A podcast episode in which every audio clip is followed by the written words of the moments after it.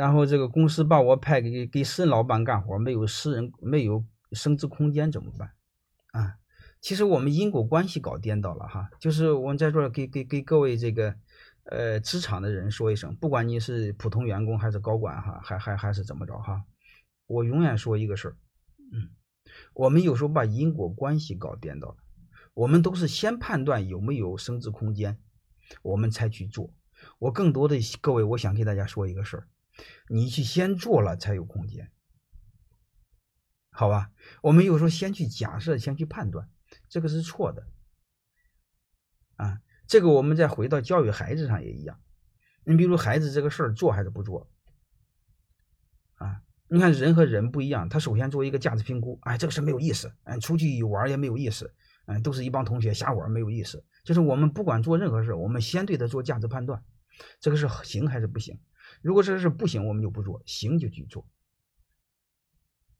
其实我想给大家一个理念，好吧？很多事儿是做了才有的，不是你先假设有没有才去做的。这个逻辑是错误的。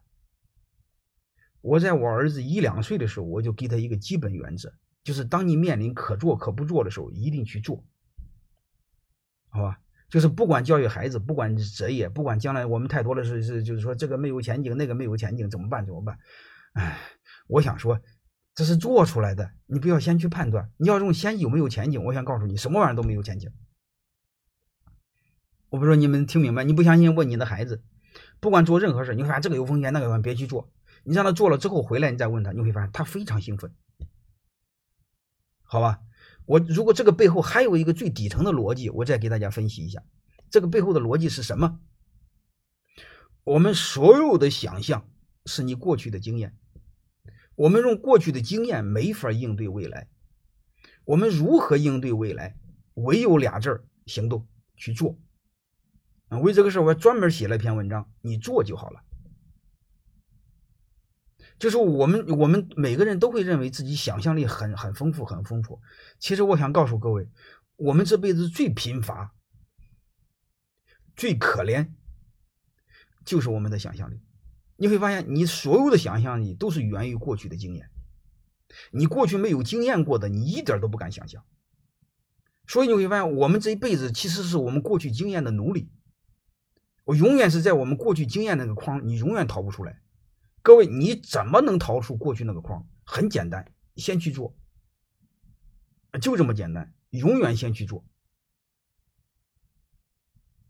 啊，很多事先去做，做了之后你发现就不一样。我专门网网上，我写过一篇文章，叫做就好了啊。你你们这个方便的时候可以去查查啊。这个这个这个这个是认知方式，不管是教育孩子，不管是择业，嗯，你不管是你老板，不管做任何事儿，你千万别听别人怎么判断，你先去做。